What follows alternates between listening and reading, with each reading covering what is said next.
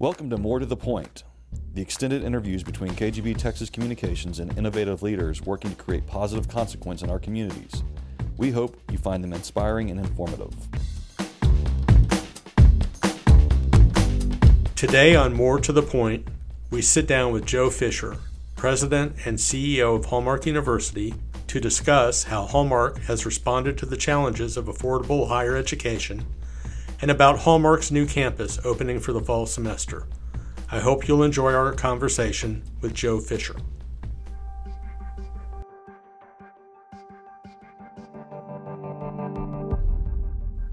I'm Jonathan Gurwitz, partner with KGB Texas Communications, and welcome to The Point. Today we're visiting with Joe Fisher, the president and CEO of Hallmark University, a private, nonprofit, faith based university that focuses on aeronautics, technology, business, and healthcare programs. Joe, thank you for visiting with us today.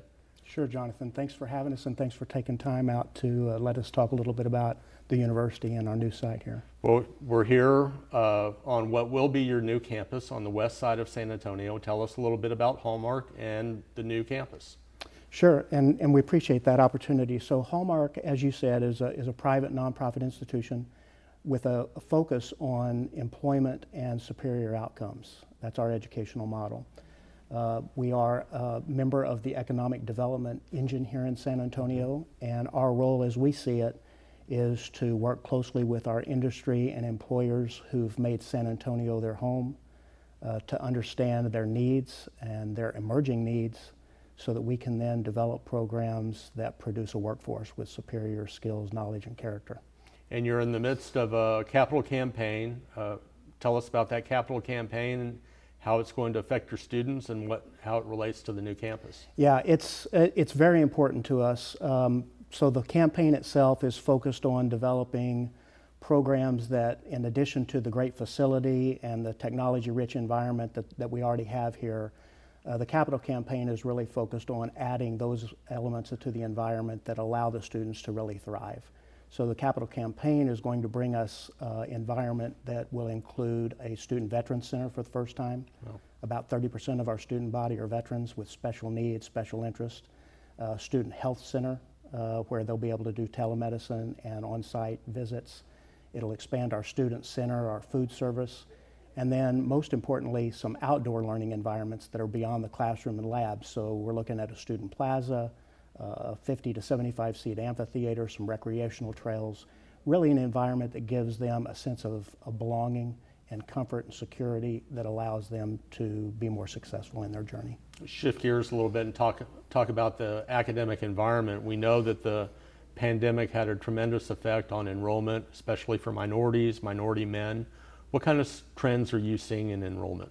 So, uh, interestingly enough, when the pandemic hit in 2020, we were pretty blessed. So, we had a technology environment that allowed us to transition very mm-hmm. quickly over to a remote environment. And in 2020, we saw very little impact uh, on actual enrollment.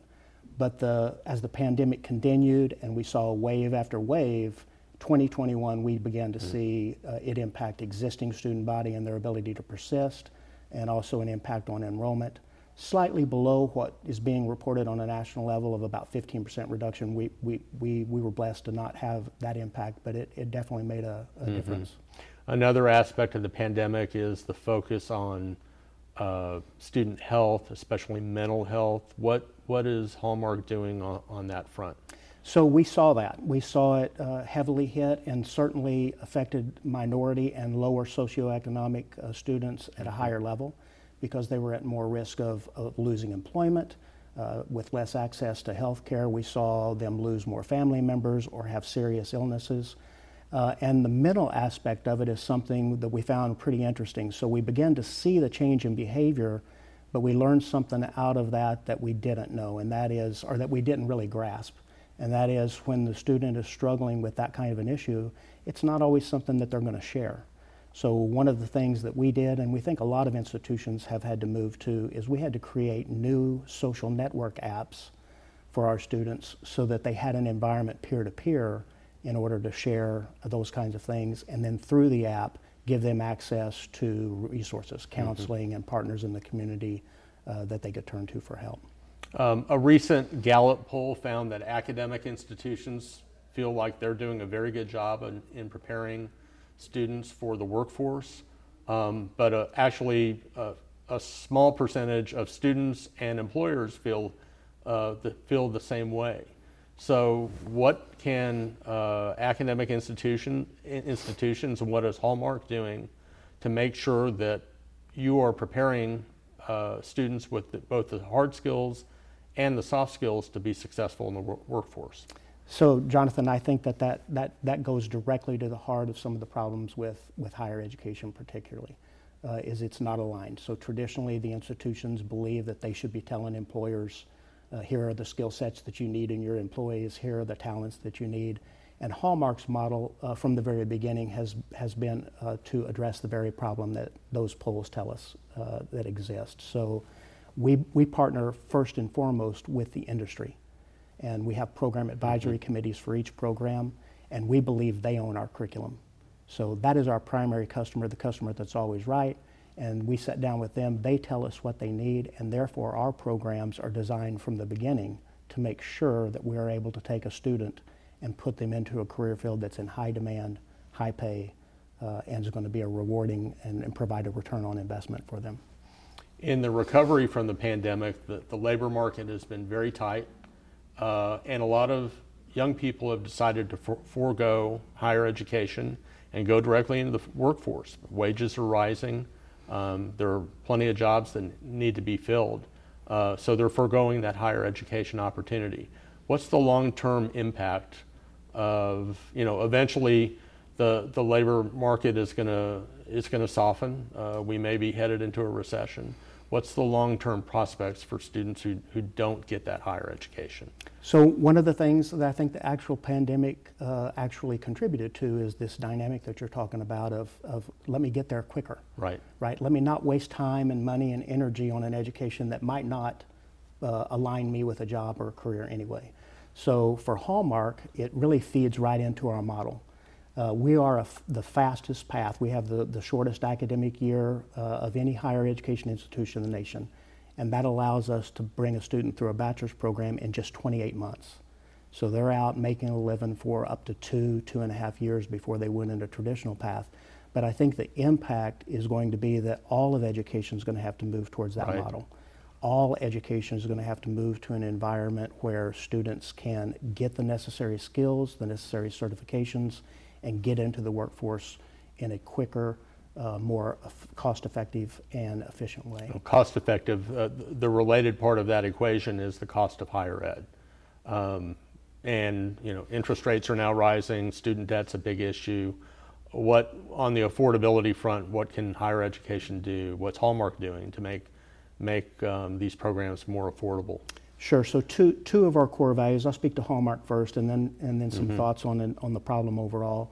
Uh, from Hallmark's perspective, there's two of our four core values: excellence uh, and effectiveness, that really speak to the way we address it. So first and foremost, uh, a student that's coming through a program with us is going to be aimed at a high demand, high paying career field, and we use a return on investment model to determine whether we're going to continue to train. And so if you are investing money, regardless of, of how much money and time you're investing, there needs to be a really good return on investment. Our programs are going to put a student in a situation where they receive between an 80 and 100% return on their investment first year. First year. First year in their, in their program. Uh, and the second is from an efficiency standpoint, and it goes to opportunity cost. So the average student in Texas that graduates with a bachelor's degree graduates with about 144 hours even though they only need 120, which means them, their family, the community, taxpayer has paid for almost yeah. an extra year of school. Uh, our program, as I talked about, goes 28 months and gets you into the career field two to two and a half years faster, and that lowers, effectively lowers the cost of your education uh, by examining opportunity costs.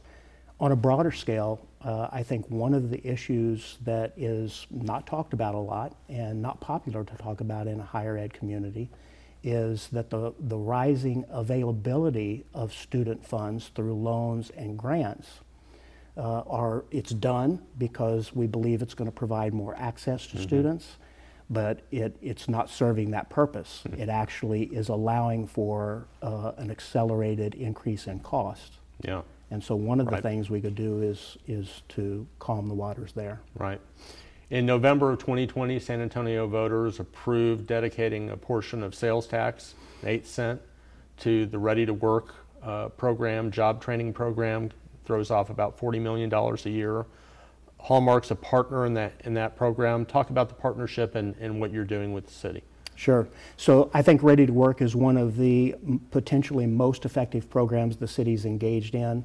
It's designed for the full cycle, just like Hallmark's model already is. So we have employer partners that have committed to hire uh, students that come through a Ready to Work program. And then we have on the opposite end of the spectrum educators or providers of training that have agreed to participate in the program. And the money is there to help bridge all of the gaps and overcome all of the obstacles that the lower socioeconomic students are more susceptible to in order to make it uh, more likely that they're going to complete their educational journey. So we're happy to be a partner in it and si- excited to see the kind of impact it can have. And this campus will be open and operating when? So we're about six weeks away. So we're hoping that our fall start in late August will start at this campus. And so far, everything is on schedule. Anything else you want to share about Hallmark and what you're doing? Uh, just that we're, we're excited about the opportunity not only to expand our, our uh, facilities here, but the extra acreage here is going to give us the comfort and uh, confidence that we can address the needs as they emerge in the city on a go forward basis. And we're particularly excited about coming to this part of San Antonio. And, and finally, I think we're really excited about the move because when we move in in a few weeks, we'll be the only bachelor's master degree granting institution in this part of our city. Right. Well, Joe, it's a great facility. Congratulations on your success, and thank you for what you're doing in our community. Thank you for visiting with us today, and thank you for joining us on The Point. Thank you, Jonathan. Thank you for listening to More to the Point. If you have any questions about this episode or want to learn more about our company, please visit us at kgbtexas.com or email us at podcast at kgbtexas.com.